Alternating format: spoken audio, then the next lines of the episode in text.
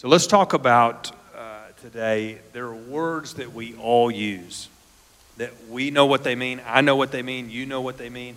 But, but if I were to ask you what they happen to mean, you couldn't define it, right? And, and we wouldn't be able to put a, a, definition around it. One of those words in, in our culture is the word cool, right? When I say cool, uh, you, you would know exactly what I mean by that.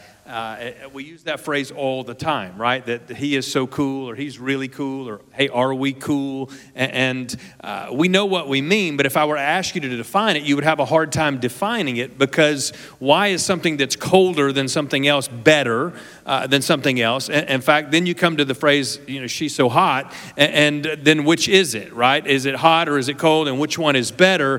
And, and as you grow older, uh, you, you begin to lose interest, quite honestly, in what is cool cool, right? That, that we always thought our parents just were no longer cool. The truth is, is they were just too tired to care as to what is cool anymore. And the fact of the matter is, is that the older you get, the less aware of what is cool uh, is is reality for you. That's the reason I. Re- surround myself with cool people, right? Is just so that I can be cool. That's why you were hired, just to keep the cool factor at, at where it needs to be. And, and the church is the same way. There are words and phrases that we use that, that we know what we mean, but we don't really know what we mean. An example of that is the phrase, well, God showed up. When we say God showed up in a service, what does that mean? God showed up in a service. And, and we all know what it means. Uh, and we, we could all identify a service that God showed up in, right? We know the difference between a service that God showed up in and, and one that He was like, I don't even know where that is and how to get there. And, and I've not been invited into it. But there's always that one theological weirdo who, who says, wait a minute, God didn't show up. God is omnipresent and, and He's everywhere all the time. So He didn't just show up for this service, he was already there, to which we all want to look at them and say, hey, shut up. Uh, but we understand what you're saying theologically, but we don't like you. You're not cool. And, and, because we know what we mean when we say God just showed up. Let me, let me give you one more word that we're going to spend a few minutes looking at uh, together, and we're going to look at as a church in, in the new year. And it's one of those words that we kind of know what it means. But if you were to try to pin us all down, uh, we would go, I, I don't know. I, I don't know what that means. And the word is the word anointing. In fact, if you've been around church circles, you would put the in front of it in all capital letters, right?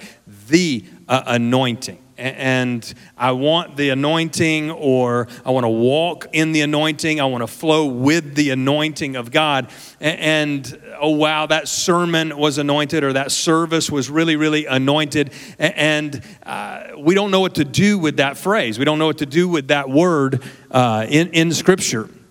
And uh, we have two choices when we come to a word that we don't know what to do with it. We can cut it out uh, of the scripture, not use it in our vernacular, which is what some tribes have opted to do with the word anointing. They just cut it out altogether. Or we can keep it and, we can deal with it and we can try to understand it. But, but here's the deal with this word anointing if we cut it out, the problem with that is it, it's not a made up word.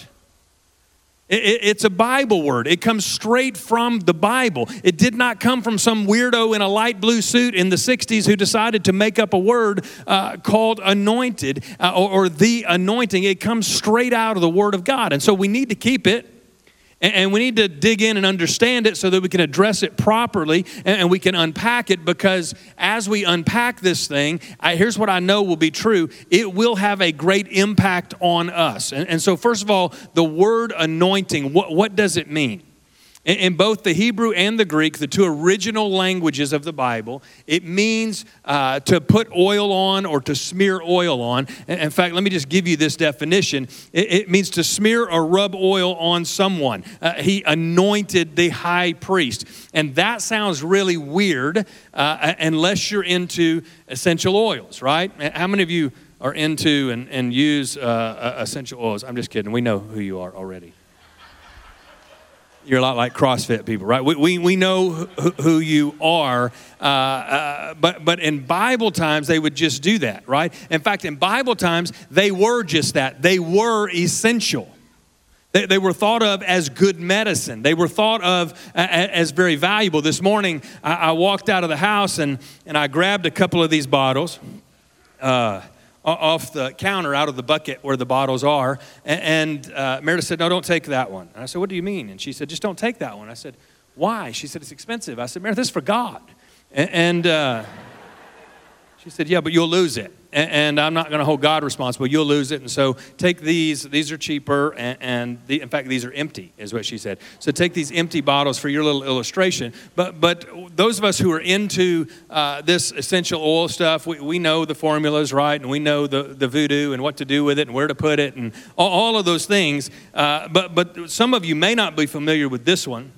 Anybody know what this is? Nobody knows what this is. You can't see it. It's Moroccan oil.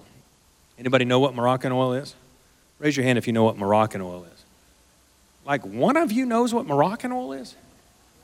You're afraid to admit that you know what Moroccan oil is because you're kind of going like this. You can, it, there's not, I mean, it's not like CBD oil. It's, it's uh, legitimate stuff. Anybody, raise your hand big and tall, like you're proud of it, if you know what Moroccan oil is. Any of you females or males use this in, in your hair? Here's the deal. When we brought Limley into our home, we, we brought somebody with black skin into our home, and here's the deal with black skin it has more melatonin. Obviously, that's the reason it's darker, right? But the other thing you don't know is because it has more melatonin, it has more collagen which is why darker people don't age as quickly and as rough as people who have lighter skin because the collagen is what keeps it plump and, and supple and moist and all of that. But but but the hair is a different story with, with african people okay? And so we had to be introduced even though meredith and catherine and, and uh, me all have curly hair we, we know curly hair. Curly hair is tricky, actually. And, and, all of you who don't have curly hair, you're like, we wish we had curly hair. And all of us who had curly hair when we were little, we're like, we wish we didn't. And, and uh, that's the way the devil works, by the way.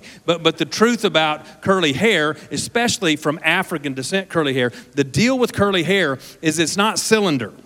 It's not just round all the way through the shaft of the hair. It, it, has angles on it, like almost like a square or a triangle. And the angles are what creates the curves because the cylinder is just straight, but these angles on the hair creates curves which turns it every which direction. And because the hair turns every which direction, the oils that come out of your scalp never reach the end uh, of your hair, and so consequently it's drier than, than people who have really, really straight hair. All of you seen people who have just straight as a board hair, and, and you know, if they leave it, it unkept, it will be stringy and oily because the oil travels down that express lane, the HOV lane, right down their hair all the way to the end of it, and, and it will stay oily, right? And, and but when you have uh, really dry hair, you have to use this product, and this product is like uh, crack in terms of its price and we started buying this stuff and a bottle like this would be over $100 and uh, you, you put it on your hair. Well i found it in israel. That's the reason you didn't know what it is is because it says moroccan oil in hebrew on the front because i buy it in israel uh, from the dead sea and uh, it, I buy it much cheaper over there. But, but when you learn to put that in your scalp, it's oiling the scalp. And so it, it's an illustration to biblical days that it was an essential thing, that it was so dry, there was no water, it never rained. And so when you had a guest over, you would give them oil to refresh their skin or refresh their hair with as they came in. But it was also good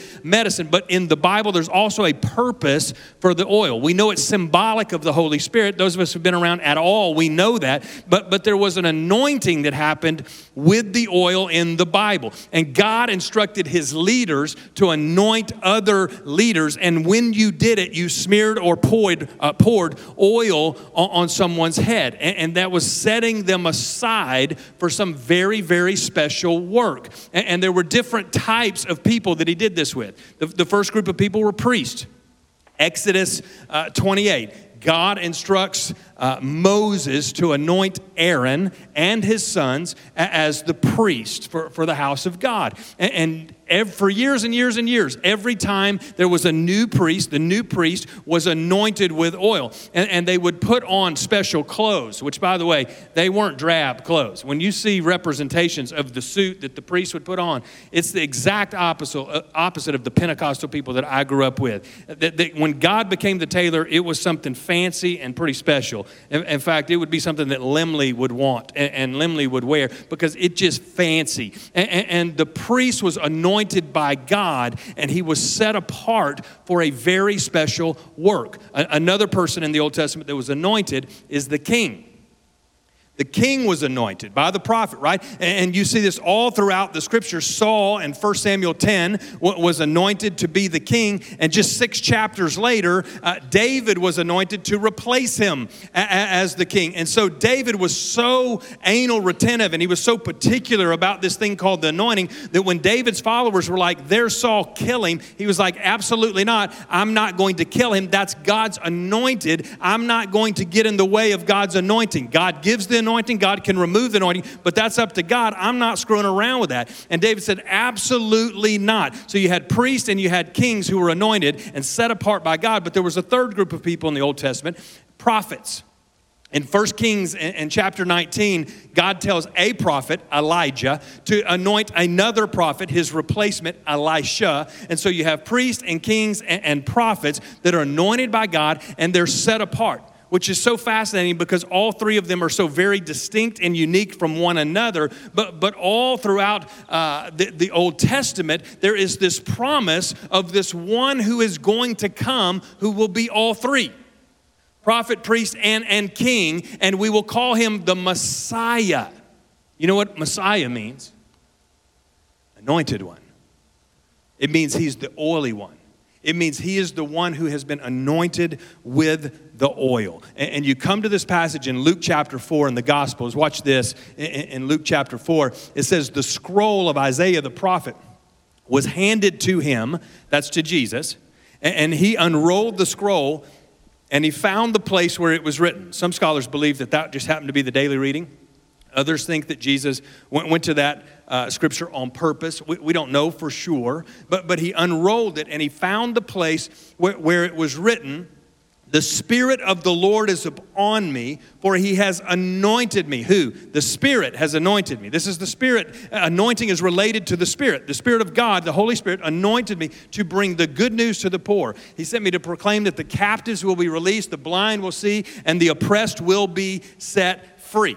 Now, now skip down a couple of verses to verse 21. The scripture you have just heard has been fulfilled this very day. You've heard me joke about this text that Jesus dropped the mic and, and, and walked out of the synagogue. But what happened in this story is that Jesus walks into the synagogue on a Sabbath, and the leader of the synagogue says, Hello, Rabbi, we're so glad you're here. Would you like to say something to the congregation? Would you like to say a word? And he said, Yes, in fact, I would. He takes the big scroll, Isaiah, the biggest scroll in the Bible, he unrolls rolls it, and, and, and as he rolls it back, he says to the audience, I am the Lord's anointed.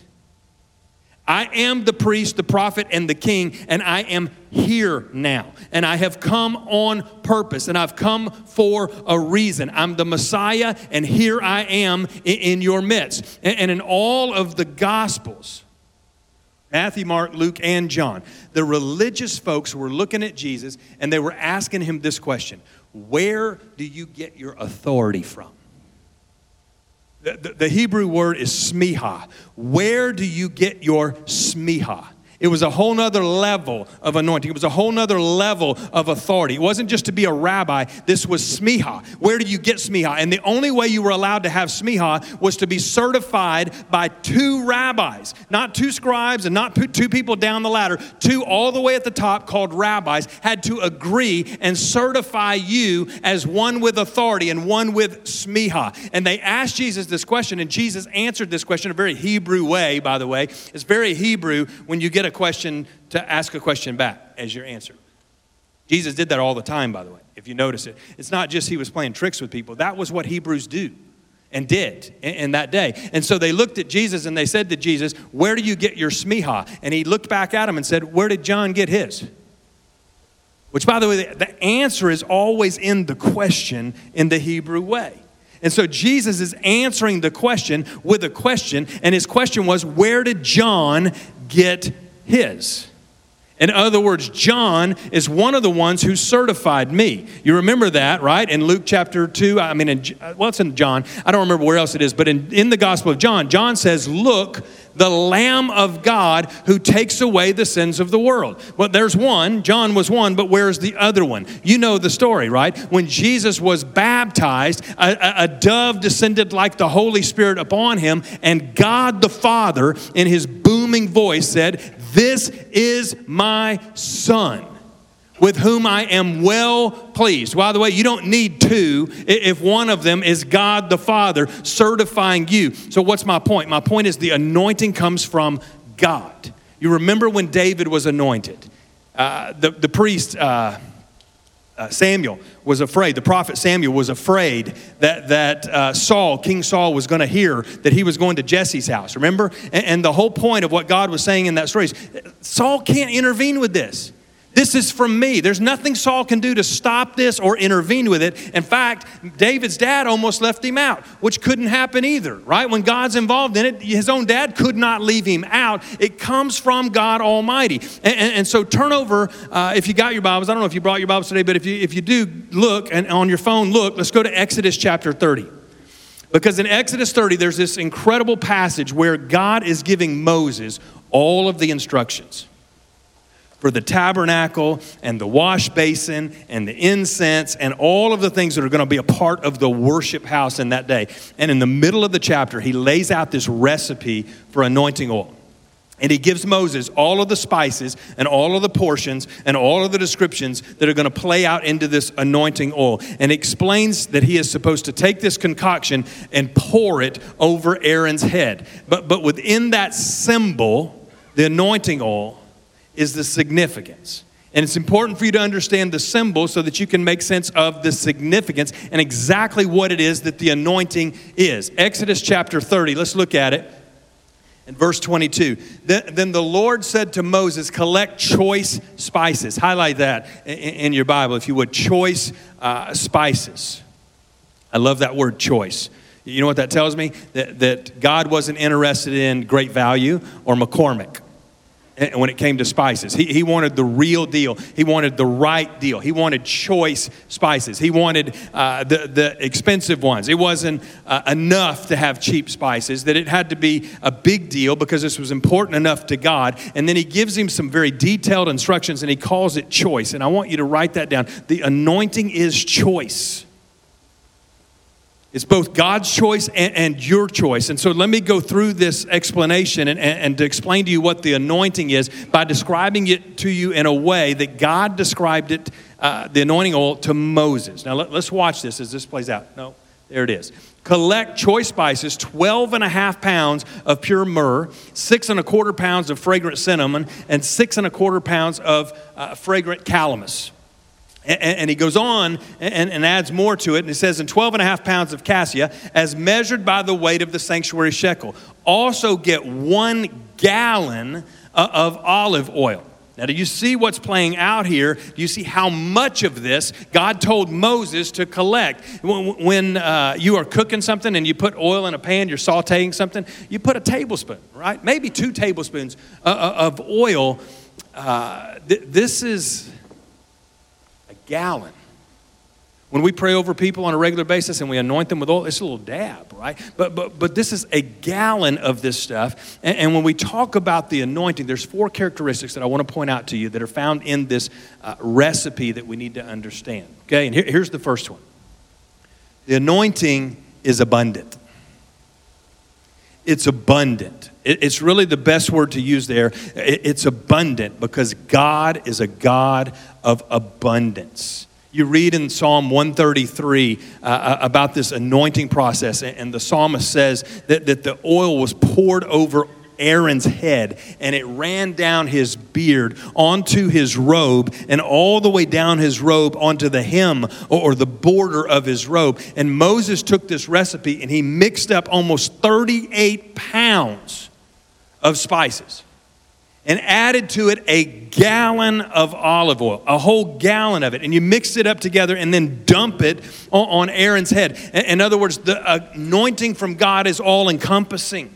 It's abundant. It will cover all of you. And it is enough to anoint you at church. It's enough to anoint you in, in your job. It's enough to anoint you in your family. It's enough to anoint you when you go to a ball game and get mad at a referee. It is enough to anoint you in every facet of your life. You can go to work and be anointed. You can go uh, everywhere and you can be anointed in every area of your life. But, but often, we get stuck in the mindset that the anointing is just for church.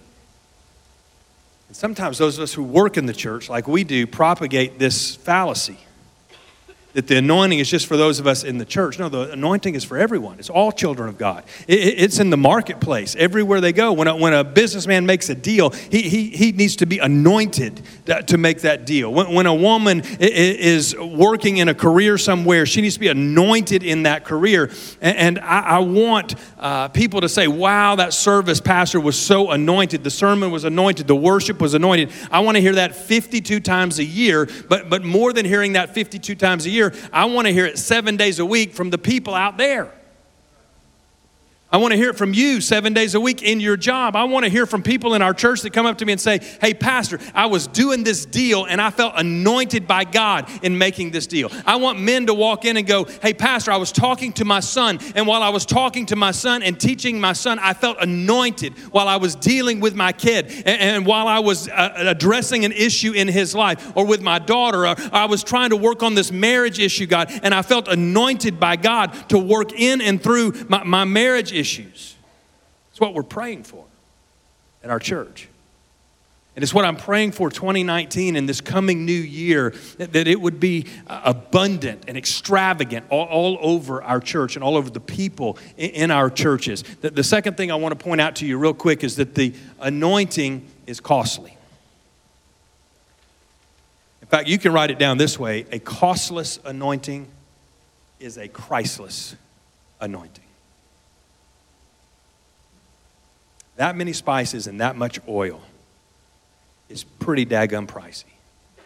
And, and, you get that, or to collect that out in a desert had to even cost more, right? So it costs a lot. It's very, very expensive. You mix that stuff up, it's over 10 gallons in volume. 10 gallons of it. And, and, you go online right now and try to buy these essential oils. I, I don't know what the most expensive oil, some of you who deal, is it rose oil? Like 200 bucks for a little thing like this, right? And, and I read, or somebody told me, I think Gospel told me that you can buy a, an oil drum of rose oil. I don't know what you would do with an oil drum of rose oil, but it's $44,000 for a drum of, of rose oil. And, and, so think through this. People are selling this anointing oil online. You can buy it at the store, but you know, ten dollars for an ounce or whatever it is. But but when you add up all these spices, if you were to go to the grocery store and buy all these spices and put a gallon of quality oil in it together, this concoction is about ten thousand dollars in today's terms.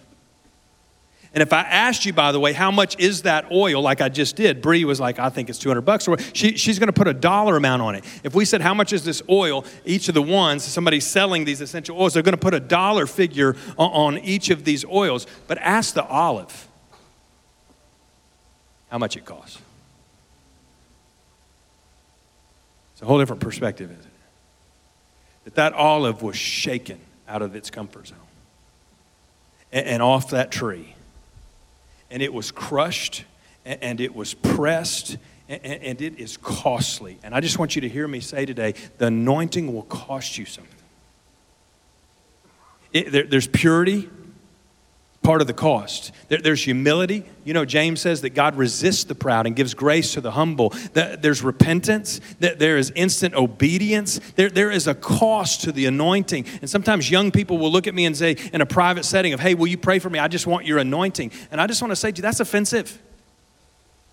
You, you want in one moment what God took 47 years to put in me and on me. That's ridiculous. You can't skip the cost involved in this thing. There is a crushing and a pressing that is required. And if you want God to lead you through something where you can lead something, you have to be willing to walk through something with God and trust Him all the way through it and come out the other side of it listening to Him and obeying Him and doing it His way. You want an anointing on your life, you walk through the crushing and you walk through the pressing. There, there's a book in the Bible, the Old Testament called Hosea. And, and at one point early in the book, it says, And the Spirit of God comes like a moth. And then there's another section in the book, several chapters later, and he comes like an eagle. And a few chapters after that, it's like he comes like a lion. Do you see what God's word is trying to communicate? He comes like a moth. That's as intrusive as the Spirit of God wants to be in your life. He wants this conversation and this intimacy that he just flutters into your heart and into your life like a little moth. It's not going to bite you, it's not going to sting you, it can't even harm you. If you leave it in your closet for a decade, it may ruin a piece of clothing, but it's not going to hurt you. It's a moth.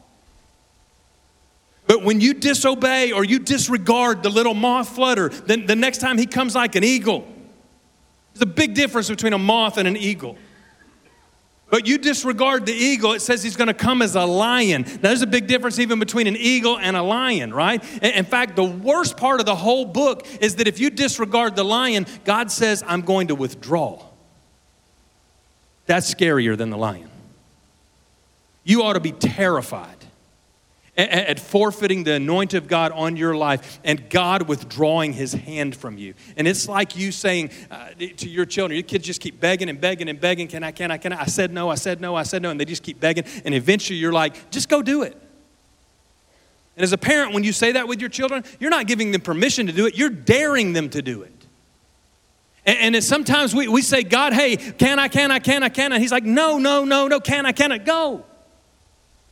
Do what you want to do, but I'm not going with you, which is terrifying for the child of God. That, that he's not going to go with us. Uh, David said in Psalm 16, verse 6, that he has placed the lines around my life in pleasant places.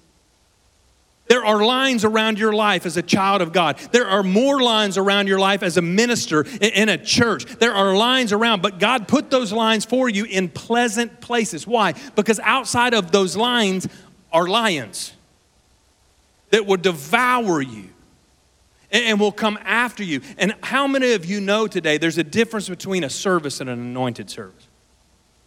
How many of you know there's a difference between uh, uh, singing and anointed singing? There's a difference between uh, prayer and anointed prayer. There's a difference between a pastor and an anointed pastor. There, there's a difference between a mother and a father and an anointed mother and a father. The anointing is not cheap, it is choice. And the choice that you have is whether you're willing to follow Jesus and, and to chase after him. And the anointing is not for sale, it's only for trade, it's only received in a barter by taking the old life and exchanging it for the new life. It's exactly what Jesus did for us. He traded his life for our lives. And we have this choice of trading our old life for a, a new life, an anointed life. And the anointing is abundant, and the anointing is costly. Thirdly, I, I want you to see the anointing is fragrant. Look, look at the list of spices myrrh, cinnamon, calamus, and cassia. Myrrh is, is uh, it's like a sap. It's mentioned other places, right? Remember, it's mentioned at the birth of Jesus. It's mentioned at the burial or the crucifixion of Jesus. It's like a sap, but it has a great fragrance to it. And it's used in, in ancient days to make incense. It had a purification effect to it. It was for purity, myrrh. And the Bible says that Christ offered his body, I think it's Ephesians 5, that he offered his body as a fragrant offering uh, for us. Cinnamon, you, you all know that one, right? That we, we, know what cinnamon is. And some of us love cinnamon, some of us detest cinnamon. I, I, I love it, but I'm not into the cinnamon in like pumpkin spice latte. That's not what I want, like Big Red or a hot tamale, cinnamon. But, but some of us love cinnamon. Cinnamon is sweet. And the point is, it's the opposite of bitterness. You remember in Acts chapter 8 when uh, that guy Simon was trying to buy the anointing and was trying to buy the healing power, and Peter looked at him and said, Shame on you. And he, at the end of that story in Acts chapter 8, he says, You are full of a spirit of bitterness. The sweetness that comes with cinnamon is the opposite of bitterness. Calamus is also called uh, sweet flag. That's another name for it, sweet flag. And it's used to make perfume from and, medicine. It's extremely expensive. Uh, that's why perfume is so expensive, that it has this aroma. It's expensive, like worship that is valuable to Jesus. Remember the story where the lady came and broke the alabaster jar. That's the word that's used in, in that perfume that was poured out, the nard and the, and the perfume that was poured out on the feet of Jesus. It was costly, it was expensive. That cassia, it's a lot like cinnamon, but, it, but it's sweet and it's used to make candy. And it's produced in the roots of trees, which is a great application. That, that roots grow down deep. Roots, roots grow in the dark places. Roots grow where, where there is no light. It, it's all about abiding. Where Jesus said in John 15, 5, that those who abide in me and stay close to me, you, you are like the, the branch and I am the vine. You just stay close and I will flow through you. And it's a process, by the way. And you cannot rush the process of anointing. And by the way, a great litmus test for those of you who are impatient about the anointing and what's next in your journey. Listen, you're getting close to being ready for the next stage of your anointing and the next stage of your development when you're done rushing the process.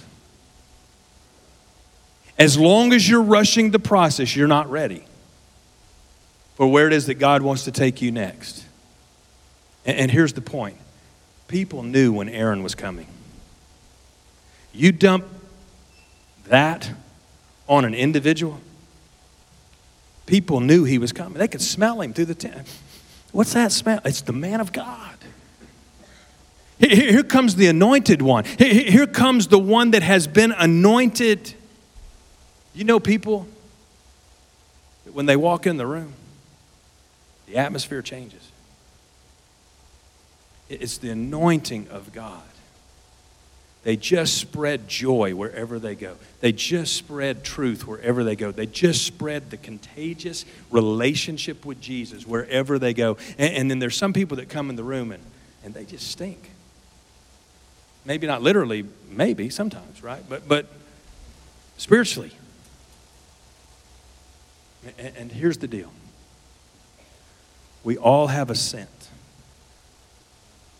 and we all have a fragrance and we all have the potential to change the atmosphere in any room that we walk into. And the change that makes the difference, hear me, staff, is the anointing of God. And when we have the anointing, we bring the sweet smell of the Holy Spirit where, wherever it is that we go. And, and the priest not only had a, a, fragrance, he had an outfit. I, I mentioned it a moment ago. You remember the hymn of the outfit? You remember what was at the hymn? Anybody remember in the Bible? There, there, there were two things a pomegranate and a bell. Every other one bell, pomegranate, bell, pomegranate, bell, pomegranate. Think through that for a moment. There was the sign, and there was the fruit. The bell was a sign, like prophecy or tongues or whatever. It's a bell. We know it's coming. And, and there's fanfare, right? You need fanfare in the kingdom of God. There's many places in the Bible where God created fanfare. But it's got to be balanced with the fruit. The, the fanfare without love, joy, peace, patience, kindness, gentleness, patience, and self control. Without the fruit, the fanfare is just a bunch of noise. Remember, remember what Paul said? That, that if I had uh, the, the, the gifts of tongues and, and the prophecy, I I'm misquoting the scripture, but, but I don't have love, which is the fruit, I am like a bell. They all understood it. I'm just a bell without the fruit, because love is a fruit. You remember the high priest would go on the Day of Atonement, he would go into that Holy of Holies behind that veil. And, you've heard the uh, historical truths. We don't find much of this in the Bible, but the historical truths is they would tie a rope around his waist in, in, case he wasn't pure. And he went behind that veil, and the presence of God zapped him dead. And nobody could go in to get him. They would pull him out by, by a rope. But when he would go into behind that veil and he would make the offering and he would make the sacrifice, the Bible says he was to change outfits. But before he came back out. And when you change an outfit that has bells all the way around the bottom of it, people hear it and they know you're changing because of the bells. And they could hear it before they could see it because he was behind the veil.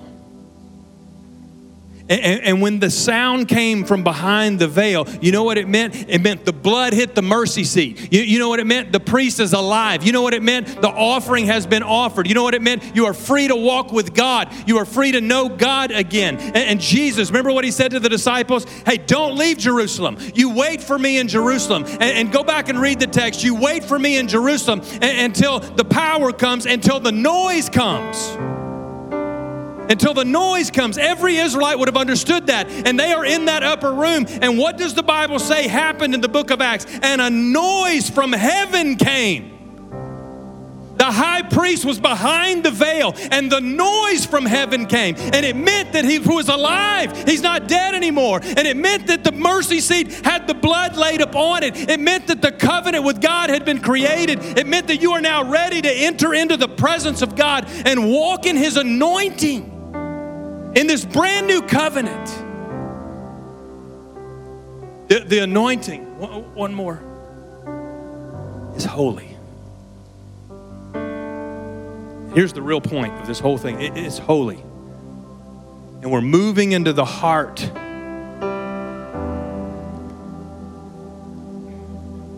the text, and we're about to walk on holy ground. Look at what he says to Moses in the next verse, verse 25. Yeah. Like a skilled incense maker, you blend those ingredients that we've been talking about to make a holy anointing oil. Holy. Holy. You, you know what holy means?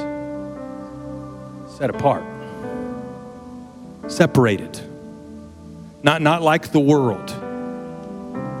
We're different when we have the anointing on us.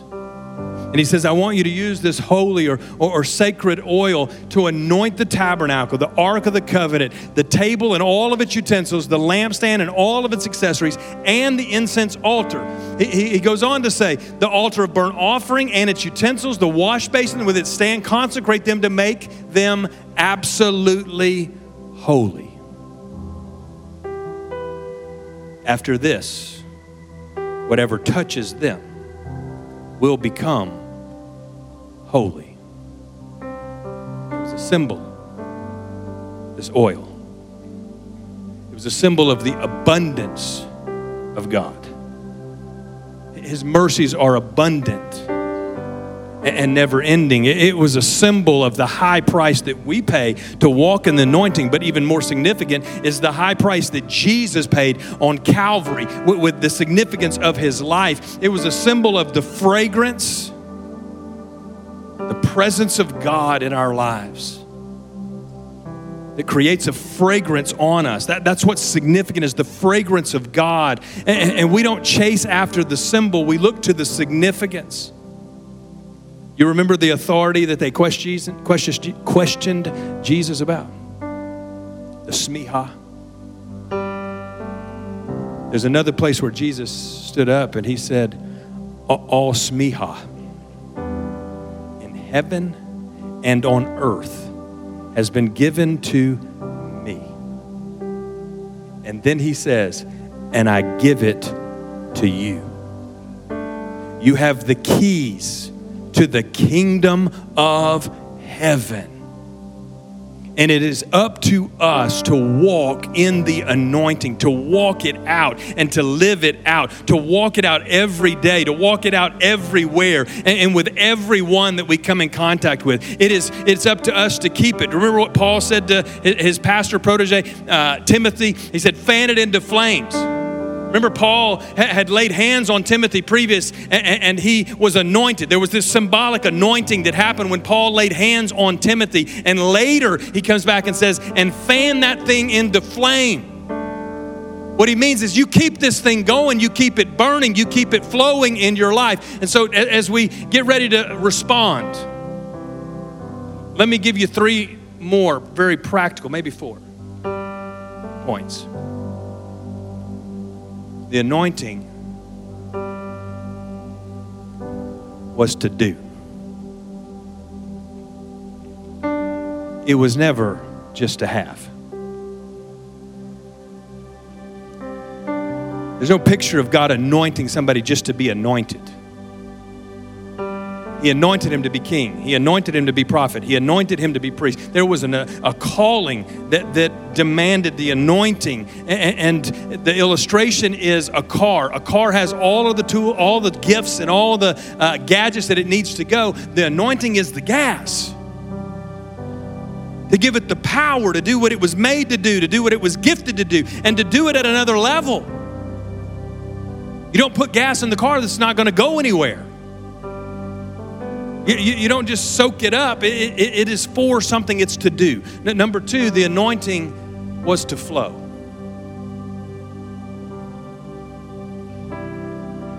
When you read the creation account in Genesis chapter 1, the first time we're introduced to the Holy Spirit.